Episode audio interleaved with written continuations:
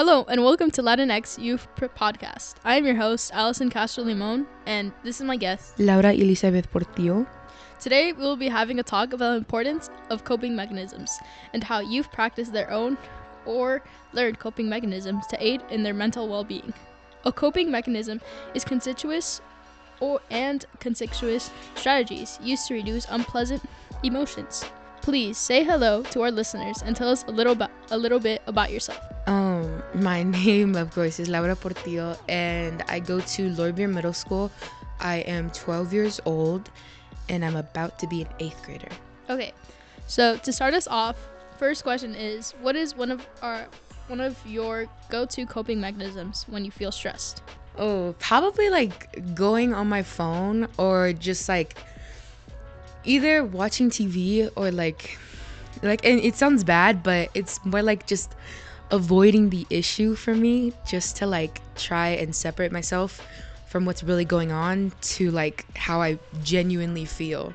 Because for me like avoidance kind of is is it's a lot it's a lot easier, which I know it sounds bad, but it yeah, it is. Okay, so yeah, I would I would understand that too. Yeah.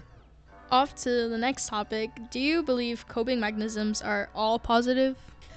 Um, like coping mechanisms can all be positive, but doesn't mean that they're meant for everybody because like it could be one thing to you know go on a bike ride or talk to your therapist or go for like a you know go for a hike or something like go to the gym work it work off work work out work out and just like exercise your emotions away. That that that can work for one person but maybe not for the next. The next person could probably sleep their emotions away or you know avoid the issue or maybe cry. You know that could be also another coping mechanism. Crying. Crying is really healthy.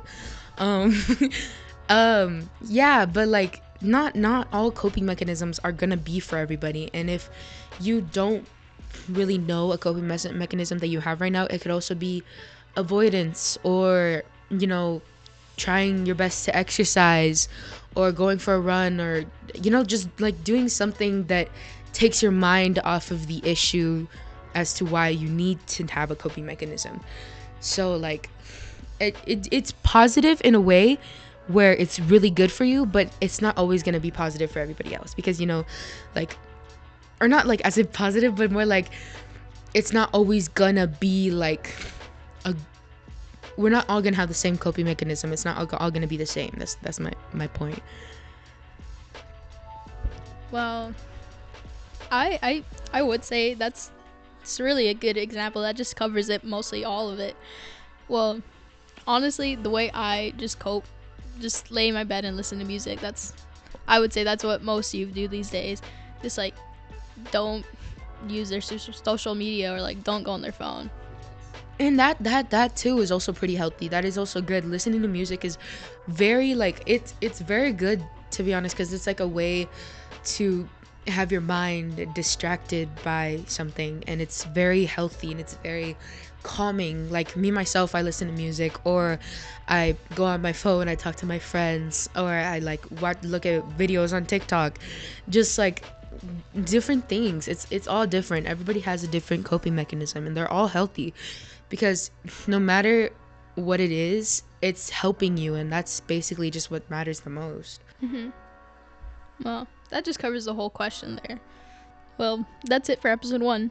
Thank you all for listening, and be sure to check back here for our second episode where we'll be talking more about our mental health.